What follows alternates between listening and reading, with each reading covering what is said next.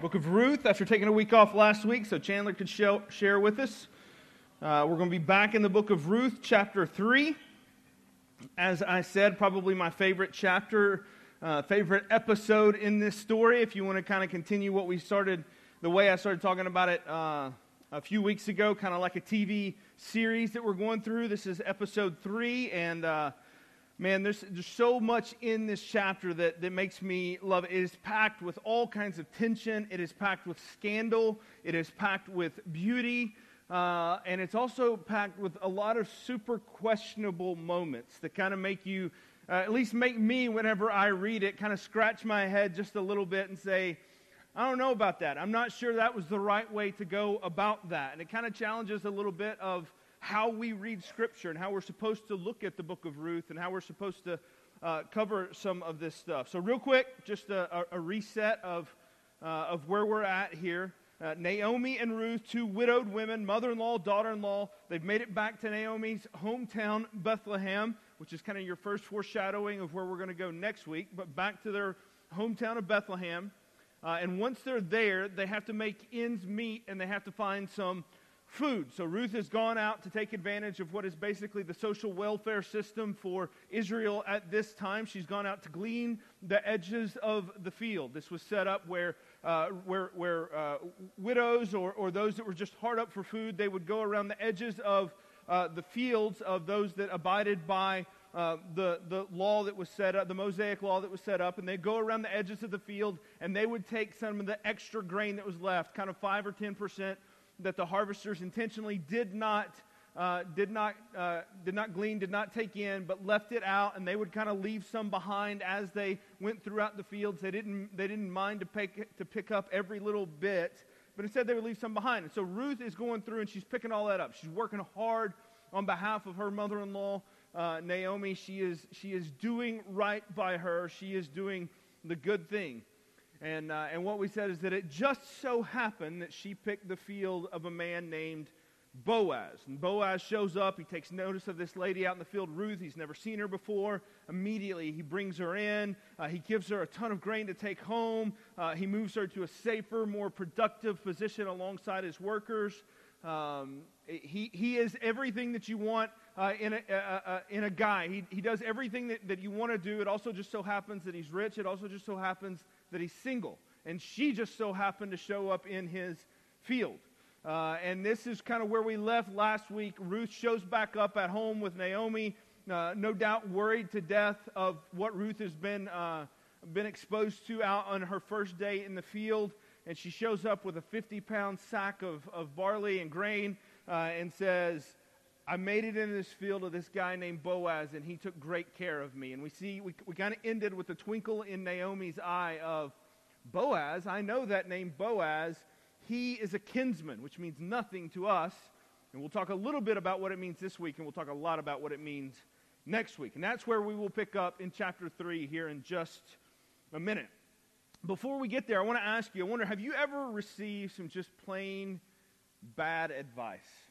Where somebody has given you some advice and you have taken it and it has turned out absolutely terribly for you. Or you've, you've, you've said, you know what, I appreciate the thought, but I'm not going to go that route. And then you've watched whatever would have happened, the advice, uh, the opposite of, of Alanis Morissette, instead of the good advice that you just can't take, and it would have figured.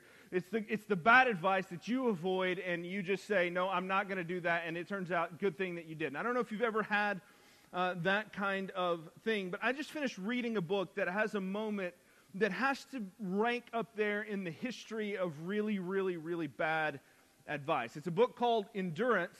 Uh, I don't know if any of you guys have ever read this or if you've ever heard of this. It's about uh, this guy named Shackleton. He's the captain and his voyage, and his goal was to travel to Antarctica uh, to reach Antarctica. Once he got there, about half of his party would leave their ship here, the Endurance, and they were going to go across uh, Antarctica, cross over the South Pole, and be the first group, the first crew to ever uh, do the, the transcontinental trek across Antarctica.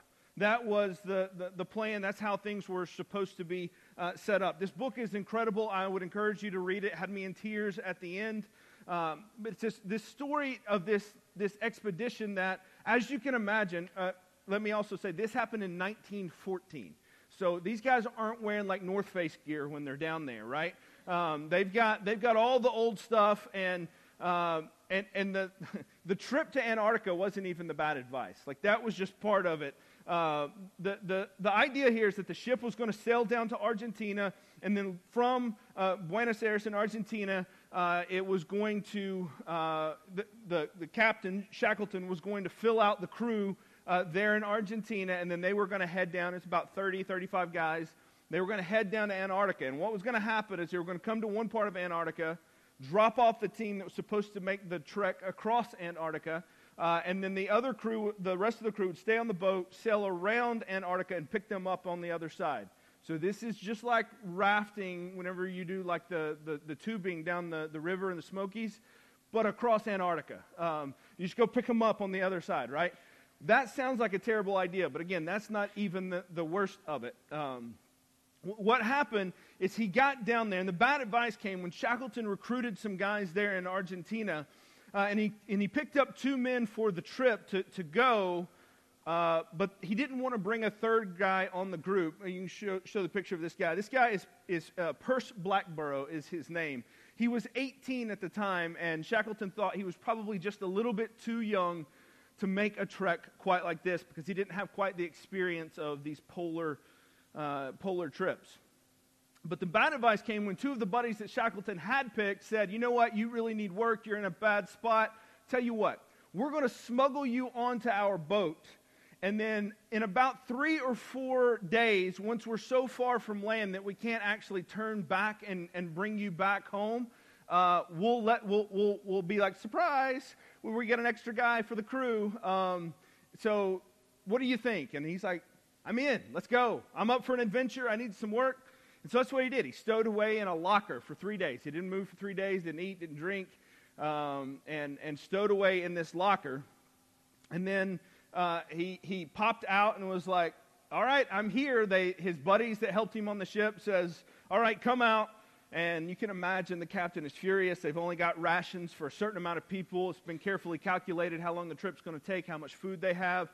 Uh, and uh, the captain just tore into him, just let him have it, and then finished knowing that there's no way they could turn back at this point to, to bring him back and said, just know stowaways are the first ones to get eaten if something bad happens.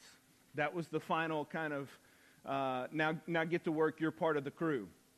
That sounded like a joke, but it would actually become a pretty relevant thing because what would follow is probably the most amazing story of survival in history. I know we don't have all of history survival tales, and maybe there's some more out there, but I'm telling you, what these guys went through was incredible. The ship would very quickly get stuck in ice on their way to Antarctica. Who knew? Who thought ice would be there? Uh, they, they got down there, and what would happen? They would spend well over 400 days, it's like 470 something days, stuck in the ice, floating on the ice in Antarctica. And you can imagine what life would be like down there and the, the temperatures they would have, the blizzards they would face. They would go months on end with no sunshine because of the way that how that all works. There's no, there would be no sunshine there for, in, the, in the winter for months on end. Um, and I don't want to spoil it for everyone because I do think you should, should read the book. But I'll, I'll, tell you this it turns out it's 18 months that they are gone on this trek through some of just incredible things that they have to endure. And um, I, don't, I, don't, want to tell you anything. Nobody gets eaten. Uh, so, so Blackborow makes it. So the bad advice isn't quite as bad as it could have been. But he doesn't come back home with all of his feet. I'll tell you that much, right? And I can only imagine somewhere in that 18 months, whenever it's like negative 40 degrees and the wind is howling, at some point he's got to be thinking about his two buddies that convinced him to go on this on this uh, on this trek. Like, man, that was some bad advice those guys gave me. At some point, he's got to have a little bit of bitter, bitterness towards those guys, right? Like, I cannot believe those guys convinced me to do this. I could be in Argentina right now, like waiting tables, but instead I'm stuck in Antarctica on a on a floating ice eating seal brains. Like, and that's where I am for like the next, the, the next 18 months. Bad advice that he probably should not have taken. Bad advice to stow away on that ship. And in chapter 3, the entire story for the book of Ruth, it may not quite reach this level of bad advice. But the entire story of the book of Ruth and the entire chapter turns on what seems to me like some very bad advice that Naomi gives to Ruth. At the very least, it's some very sketchy advice. Uh, and it makes for a very dramatic episode of our series and will probably make some of you very uncomfortable because uh, I think that's the, the point. So let's see what happens here in Ruth chapter 3, verse 1. Then Naomi, her mother in law, said to her, Remember, so this is after she's come home, she's brought the food in uh, and, and kind of recognized that she's in Boaz's field. Then Naomi, her mother in law, said to her, My daughter, should I not seek rest for you? That word rest could also be uh, more of an idea of like a home for you. Should I not seek rest for you that it may be well with you? Is not Boaz our relative with whose young women you were? See, he is winnowing barley tonight at the threshing floor. All right. So there's a lot to break down there in just those first couple of verses. A lot that gets lost on us because we don't go to the threshing floor very often and we don't uh, we're not out uh, getting the barley. So we don't understand what all's going on here.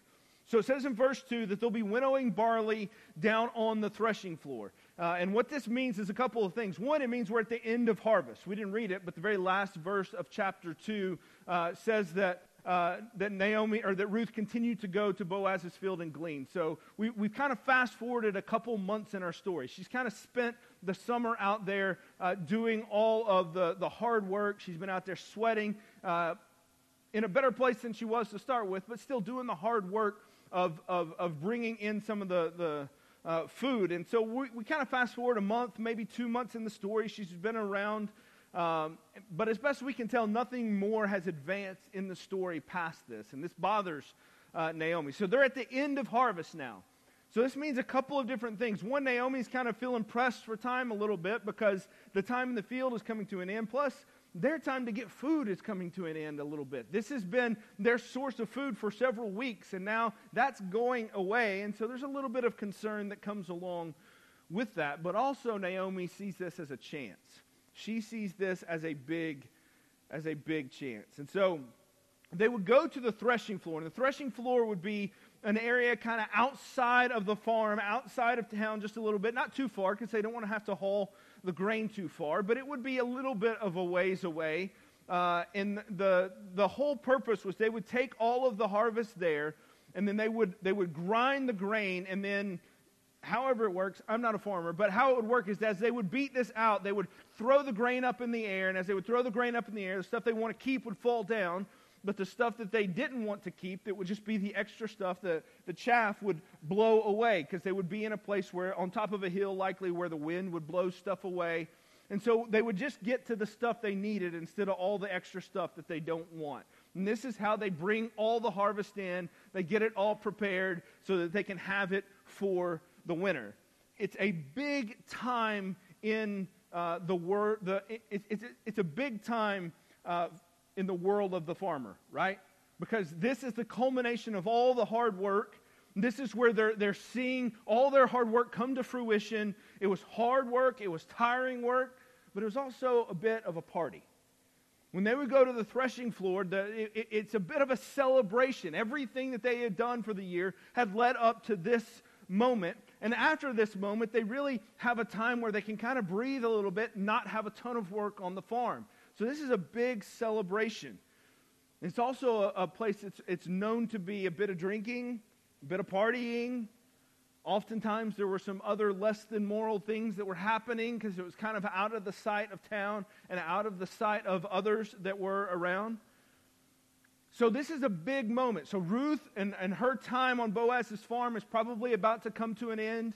They're partying and they're celebrating there on the threshing floor. And Naomi, the mother in law, the classic mother in law, goes into full scheming mode here.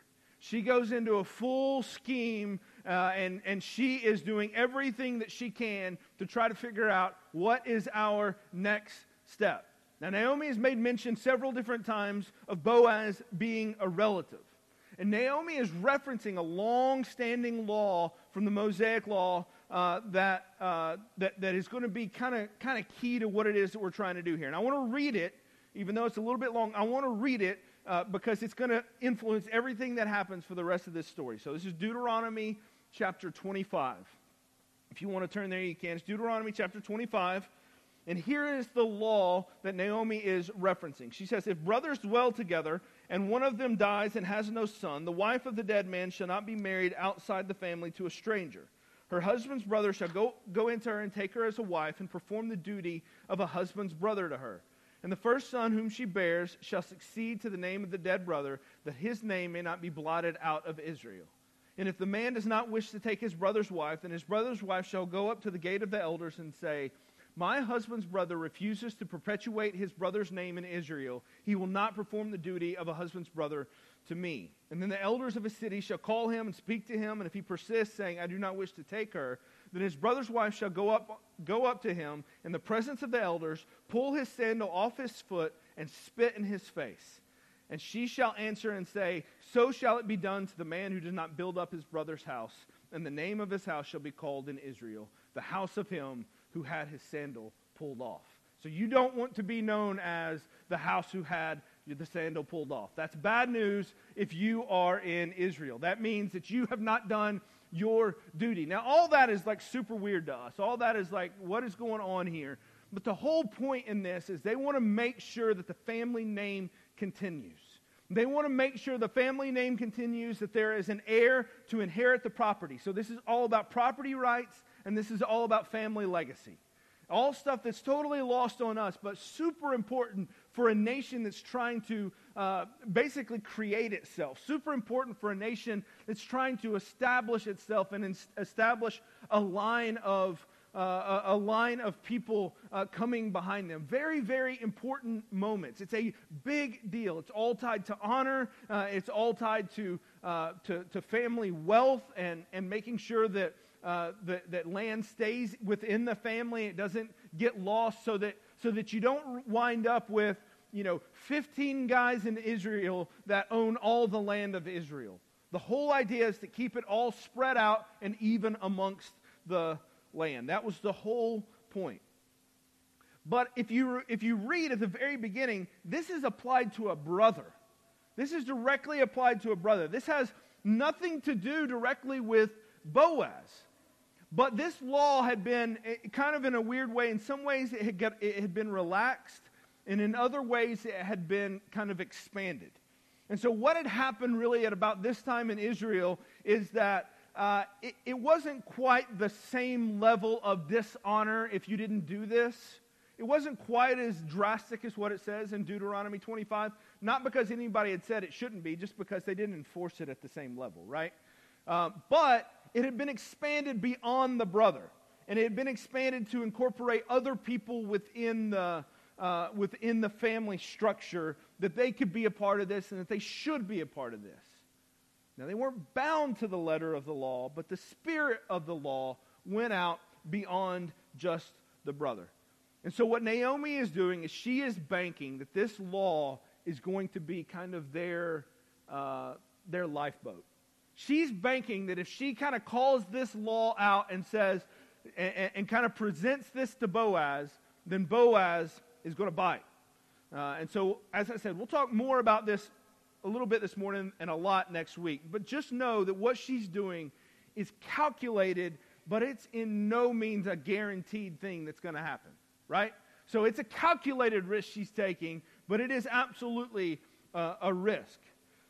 And so, before we get to how this plan goes, I want you to see a, a, couple of different things. We'll see here in just a second how Naomi fully develops the scheme and what she wants Ruth to do. But before we do that, I want you to notice the difference between chapter 1 and chapter 3 with Naomi. In chapter 1, Naomi is in the midst of her grief and she is moved into bitterness.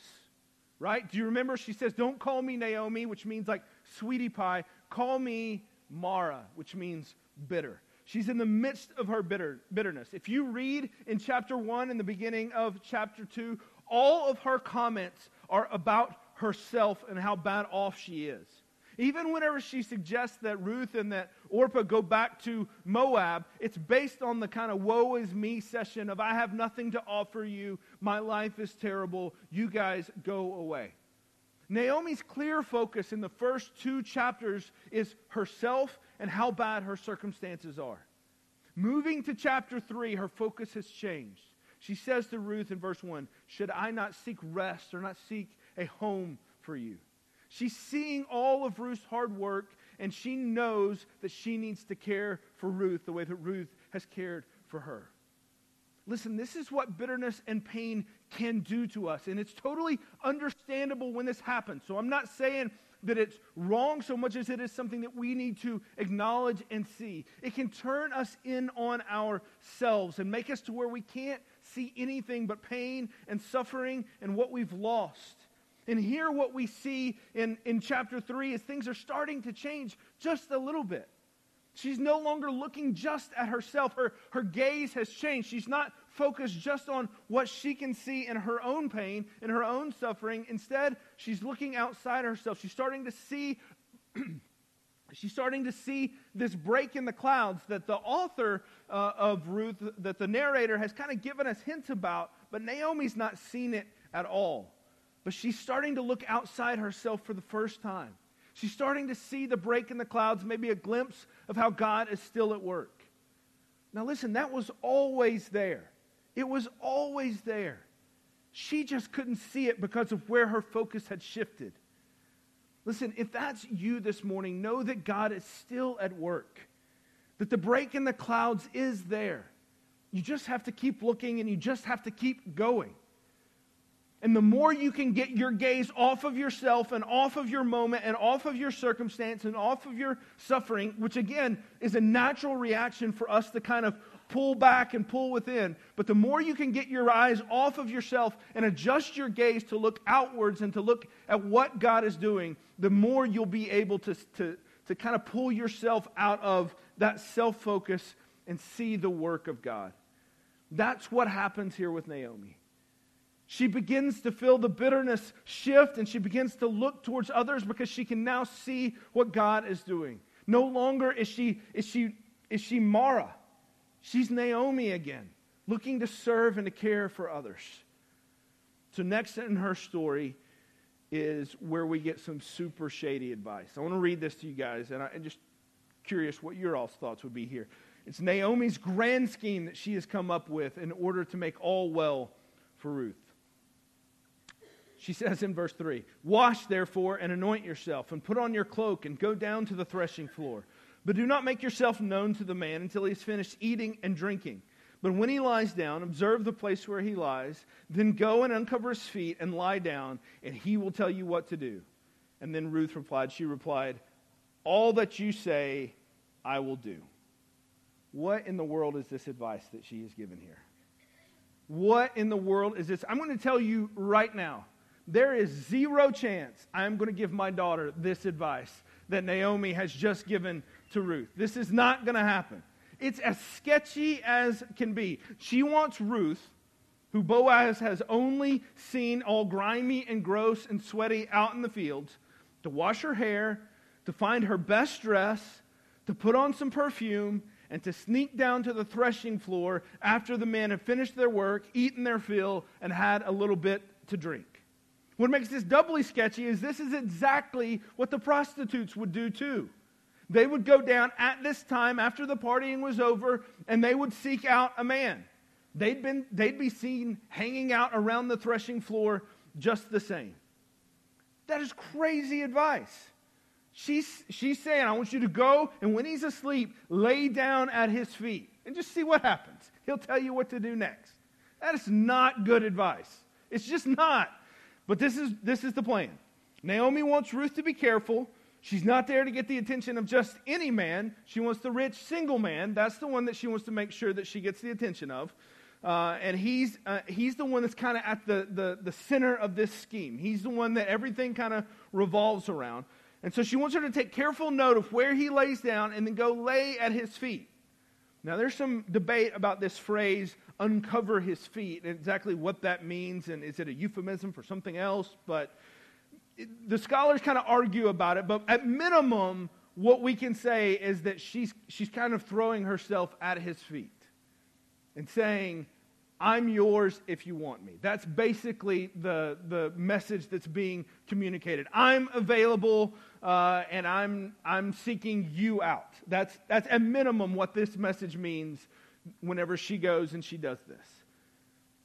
So the idea here is that she's not leaving anything to chance. She's going after Boaz. Either Boaz hasn't decided to act or he's been too like cautious to act, but either way, well, or he's just been too dense and he's not really like seen like, oh, hey, I got an opportunity here. None of that. So they're saying, all right, we got we got to move the plan along because Boaz is not getting the picture here. Um, and so Ruth says, all right, I'm in. I'll do it.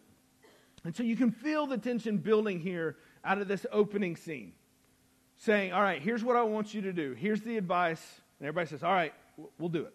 So then we shift scenes and we go to the threshing floor. Let's see how this, this grand scheme plays out for Naomi. Verse 6. So she went down to the threshing floor and did just as her mother in law had commanded her. And when Boaz had eaten and drunk, and his heart was merry, and he went to lie down at the end of a heap of grain, then she came softly and uncovered his feet and lay down. At midnight, the man was startled and turned over, and behold, a woman lay at his feet. Yeah, that might scare you just a little bit. I think that's a funny line that's in there. He's asleep, laying on the grain. On the grain. You can just imagine, like, fully satisfied. A hard work is hard. Hard day's work is done. He's eaten his fill. All is well. He goes to sleep, and then like he hears a noise, and he wakes up. Like, ah, there's a girl. Like that's that's different for him, right? He's not used to that. That's that's a that's a different kind of a thing. Um, and that's that's what happens. He looks down at her and he says, "Who are you?" All right, so let's just, just stop right there. Like, this is just a weird place. And what's supposed to happen, do you remember what Naomi told Ruth? She said, Go down there, lay down there, and then whenever he sees you, after he gets over the heart attack that you've given him, he'll tell you what to do. He'll tell you what to do. Let him put together the pieces of what is happening, and, and, and you just do what he says. That's the safe thing for her to do. But Ruth is not having any of that.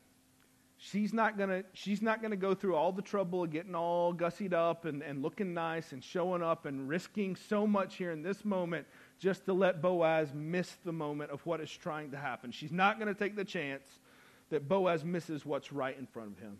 And so it says, And she answered, I am Ruth, your servant. Spread your wings over your servant, for you are a redeemer. So Ruth just comes right out and says it. First date, and she's already talking about marriage. She just comes out and says, Let's, it's not even a date. Like she just shows up and says, Hey, you're going to marry me. How about that? Uh, but there's so much packed into this little phrase here that, that again gets lost on, her, on us. First, she says, Spread your wings over your servant. Now, that word servant is not like slave, which is used earlier in, uh, in the book. This is a word that means more like your, uh, your handmaiden. And a handmaiden would, wouldn't be seen as like a, a slave in the house, but instead would be seen as like part of the household. Would have already been considered, at least on some level, part of the family. It's a gentler tone, and it implies that she'd already been welcomed by Boaz before, and we've seen this. But then this spread your wings. Uh, it's really an incredible ask that she is making here. Some of y'all may have a, a different translation. I does anybody have like the NIV say something different? Says spread your garment. So the, the, the ESV does something that I, I think is actually super help, helpful here. The, the literal translation is spread your garment. But the, the, the way that the phrase works, you can use that word garment to also mean wings. And so the ESV kind of goes ahead and, and and does the work of, of translating it into spread your wings. Um, instead of spread your garment, because that kind of gets lost on us. And this spread your wings is a bit of a play on words, but Ruth is calling back to chapter 2 and Boaz's prayer on behalf of Ruth. I don't know, do you guys remember this from Ruth chapter 2, verse 12? The Lord repay you for what you have done, and a full reward be given you by the Lord, the God of Israel. This is Boaz talking to Ruth, under whose wings you have come to seek to take refuge. So he's offering a blessing and a prayer on behalf of Ruth, saying, Be blessed by God under this God whose wings you have come to take refuge. And now she shows up and she says, Spread your wing over me and uh, or the corner of your garment or the wing over me. So, in effect, Ruth is coming to Boaz and she's saying this I'm here to ask you to allow God to make you be the answer to your own prayer for me, Boaz. I'm asking you to be the answer to that prayer. Boaz, I want you to be the one to give me the protection that you prayed God would give me. And here's how you're going to do that, Boaz. You are a redeemer. You have the legal and the, the, the legal responsibility and the right to pursue me. So do it. That's, that's essentially what happens there in that small little phrase uh, that, that happens there. The amount of courage this required for Ruth cannot be overstated. So much courage is on display right here in this moment. She had to have a lump in her throat here at this moment when she says this. Even Naomi's scheming and bad advice and like super sketchy stuff that she says to do doesn't go as far as Ruth does. Ruth goes even further. Remember, Ruth is a Moabitess. By all accounts, she's barren. She had been married for 10 years, had no children. She's a widow. She's poor. She offers nothing to Boaz, nothing to him. If anything, Boaz stands to lose much because if he were to marry her now, then there, would be, there could be some claims against his land after he died. His inheritance can get divvied up in some, some different ways. It's a little complicated. Again, we'll, we'll get through that next week with some of the nuts and bolts there. But for now, know this Boaz has every advantage over Ruth. Every advantage. In society, in power, in money, in respectability, all of it. He has every advantage over Ruth rich, single. He's on the threshing floor, and she comes and she's presented herself to him. And make no mistake about it, this could have gone very bad for Ruth. She could have been spotted by another man and taken by another man before she, before she got there. Or whenever she presents herself to Boaz, Boaz could have done anything he wanted to at that point. He could have done anything that he wanted. There's nothing that prevents him from having his way with her right there and then sending her back out into the night. No one would have believed her or listened to her, and even if she had said anything, no one would care. Because she had zero standing in that society. None. She's a woman, a Moabite, a widow. She's poor. She's no good for anyone. I'm telling you, it took incredible courage for her to do this because it could have gone so poorly for her. But she was banking on two things. She was banking on the faithfulness of God and the goodness of Boaz. She was banking on the faithfulness of God and the goodness of Boaz. If either of those two things had failed her in that moment, she would be without hope and in great danger. She bet, she, she bet everything on these two truths. And I told you all the end of the book of Judges. I'm going to keep referring back to reminding you this is happening in the midst of the Judges. And I'm convinced the book of Judges ends the way that it does. Remember the stories I told you I wasn't even going to read because they were so graphic and so terrible? I'm convinced that it, it ends that darkly uh, and, and ends in that way in order to show how amazing what happens next is. So let's see how this gamble plays out here in verse 10. Boaz looks at her and he says, May you be blessed by the Lord. That's capital L O R D. May you be blessed by Yahweh, my daughter. You have made this last kindness greater than the first, and that you have not gone after young men, whether poor or rich. And now, my daughter, do not fear. I will do for you all that you ask, for all my fellow townsmen know that you are a worthy woman. So Ruth has made her bet. She's bet the house. She's come up all sevens. She nailed it. She wins the jackpot here. She's beat the house. Boaz is astounded by what Ruth is doing. She's already known by her character and her kindness for staying with Naomi and not abandoning Naomi. Now she has furthered that even more by seeking a redeemer for Elimelech's family. And let's be clear I, I, there's all kinds of like love and romance that we want this to be about, and, and I think that some of that is there, but I'll be honest, we have to read that in there. It doesn't say any of that. Um, what we know is that, that Ruth is seeking out something for Elimelech's family and for her dead husband's family. That is the primary thing that we know, at least as the legal tool, the presenting option for why her and Boaz should get married. Now, I like to think that they were, they were, you know, he was a good looking guy, she was a good looking gal, and they were in love. I like to think all that, but we have to read all that in there. It's not in there. What she's doing now is seeking out uh, uh, a family member so that Elimelech's family name can go on. Not even Boaz's family name, first and foremost, but Elimelech's family name can go on. She could have pursued other men outside of this Redeemer uh, kind of law. She could have went after other men, but if that had happened and it wasn't a relative, Elimelech's name would have gone away. And so, whenever Boaz says this kindness that you've done that is, uh, that is greater than the first, what he's saying is not only have you cared for Naomi, worked hard for Naomi, and, and wanted to stay with your mother in law, now you work to continue the name of Elimelech by coming to me instead of chasing after any of these other men that you could have had. And so, this is a big deal. It is a big deal in what is happening. And he notices and he calls her a noble woman. The phrase there, worthy woman, is the same phrase that's used in Proverbs 31 to describe a wife of noble character. In fact, some people think that Proverbs 31 is a description of Ruth, that it's talking about Ruth. And some more like oral tradition and some things that were handed down. It would have been just a few generations removed uh, from her. And so a lot of people think Proverbs 31 is a description of Ruth. So let's keep reading, er, keep, keep reading, keep reading uh, in uh, chapter 3 here. And, and uh, Boaz says, And now it is true that I am a redeemer, yet there is a redeemer nearer than I. Remain tonight, and in the morning, if he will redeem you, good, let him do it. Well, we have a wrinkle in our plan.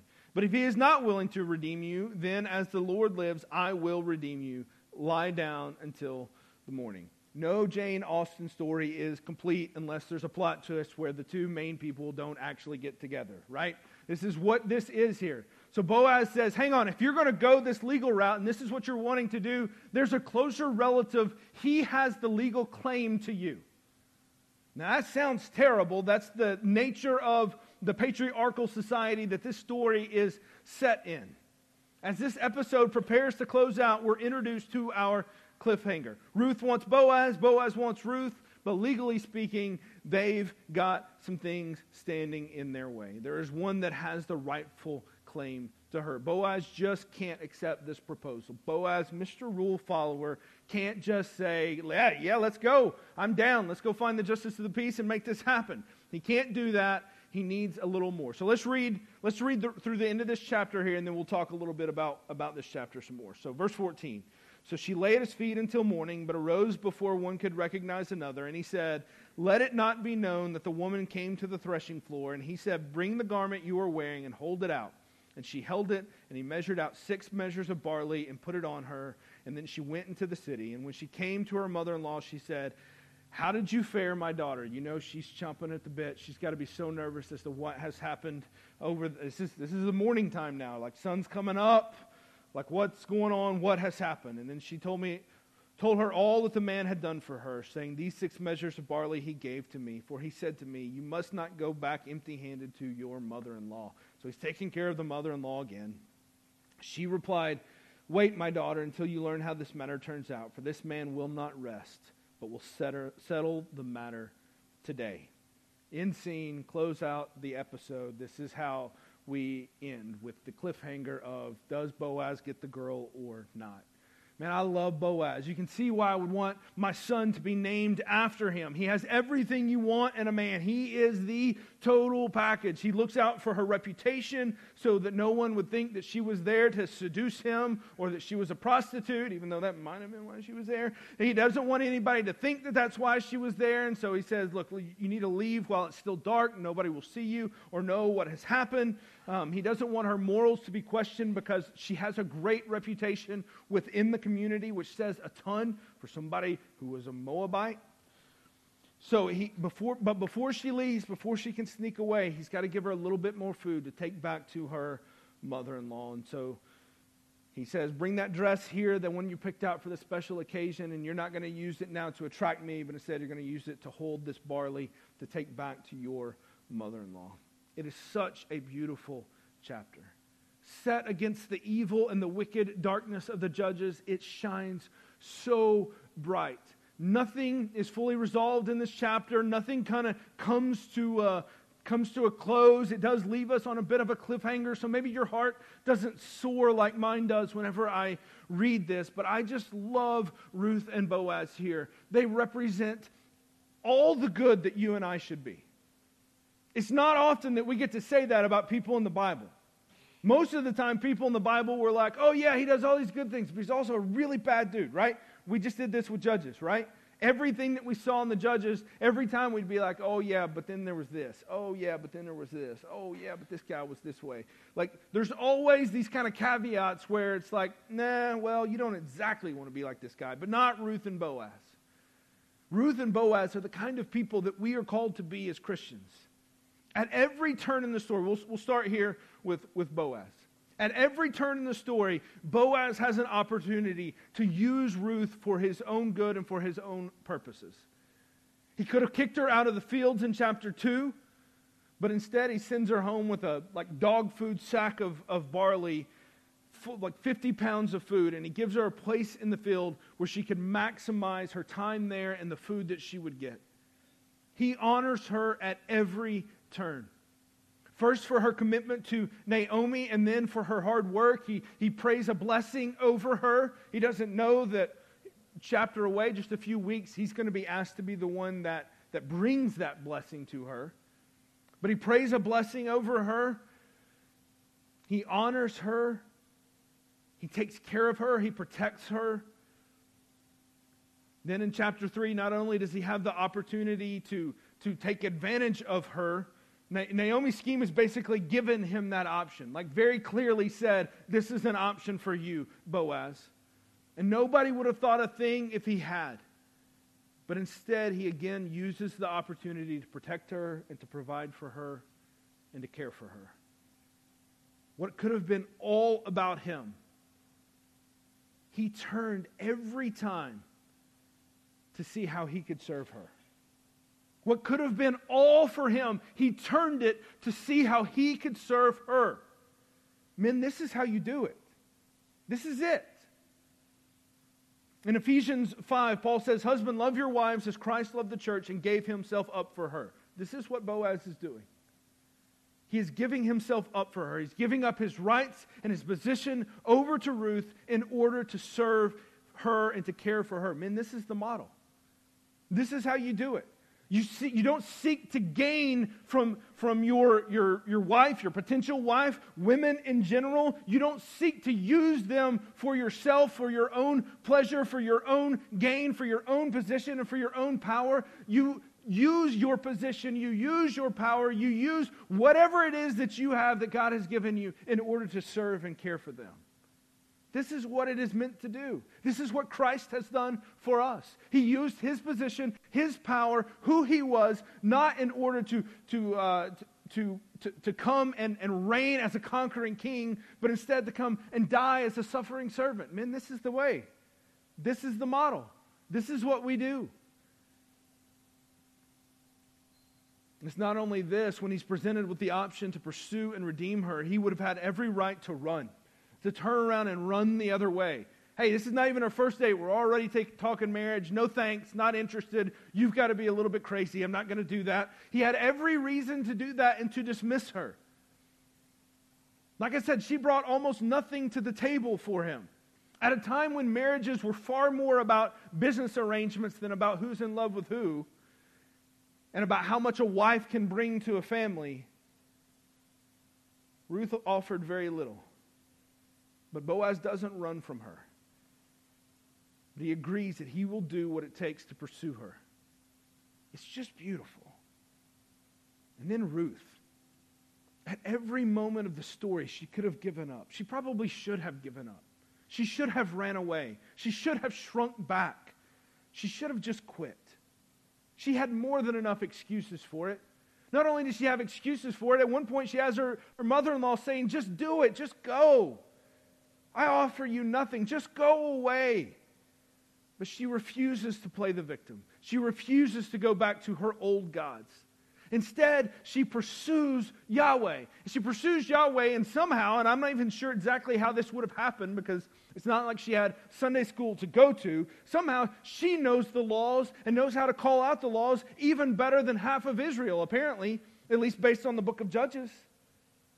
She learns what it means to worship Yahweh and what it means to follow his laws. she learned enough to kind of meld two different laws here. Again, we'll see that next, next week, but, but, but she, she, she brings these laws together and then she comes to Boaz and says, Boaz, I want you to do this. I'm going to hold you to this standard that I've read about. You are a faithful Jew, right? This is what you do.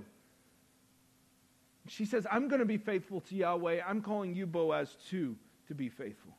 And she does it all at tremendous risk to herself.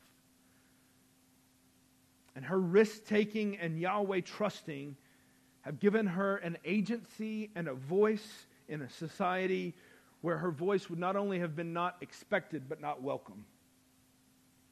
But because she trusts in God and because she has this tremendous courage, she has a voice and she has agency. And it's against that backdrop of that patriarchal society that we have Ruth coming in here and doing this a woman's story of trusting God and risking everything. And it's this woman's story that teaches our hearts today. This is the book of Ruth. And what is it that brings about this fierceness and this courage that Ruth has? It's not because she has this disposition. It's because she has a faith in God that it seems even the Jews have lost. But not this Moabitess. She has a faith in Yahweh. And she's all in with this Yahweh. Your people will be my people, and your God will be my God. Those are not just empty words that she utters to her mother in law. She's banking her life that it's true. And she's banking her life that Yahweh will come through for her. She's all in with him, and she is going to stand or fall with this Yahweh. Her faithfulness shines against the faithlessness of the judges. So I hope you'll come back next week because we'll get to the final chapter of the book of Ruth and we'll finally see what this whole book is actually about. It's been kind of hidden to us at this point, but we'll see next week what it is all about. But for today, let us, let us learn from the beauty of Ruth and Boaz. A man and a woman who, st- who stood in stark contrast to the world that was all around them, whose faith drove them to do things that were, that were risky, whose faith drove them to do things that were costly, whose faith drove them to do things that, that, that, that only someone who believed that God is faithful would have them do.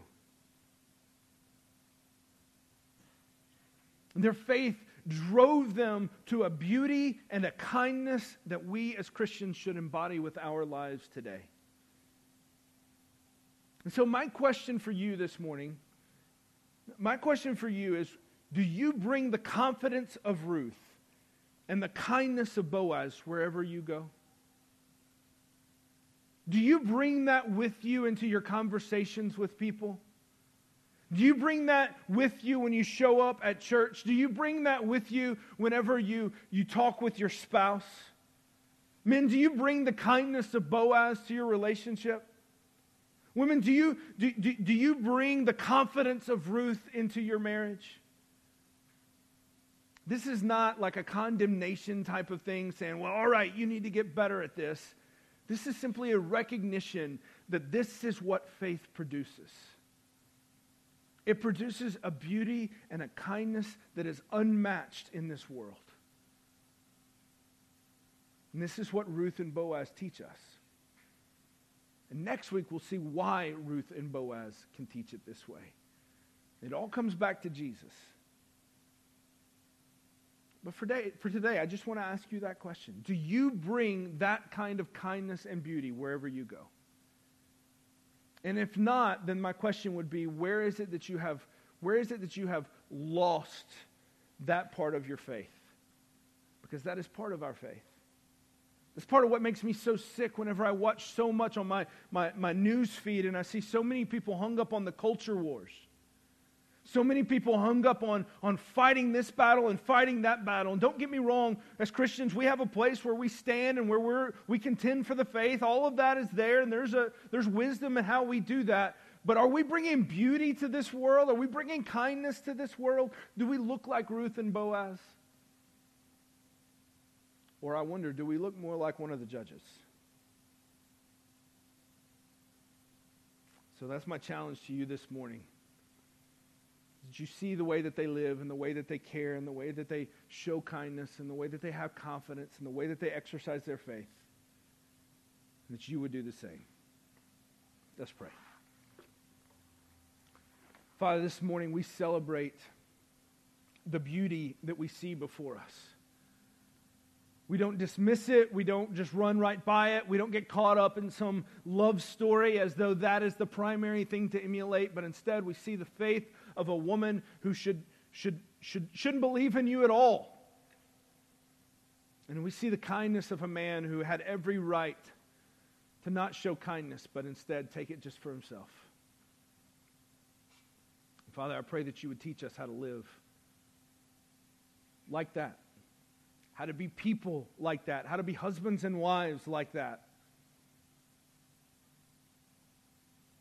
how to be friends like that, how to be fathers, how to be mothers, how to be a people in this world, in this culture that live like that. All rooted in our faith in you. It's in Christ's name we pray. Amen.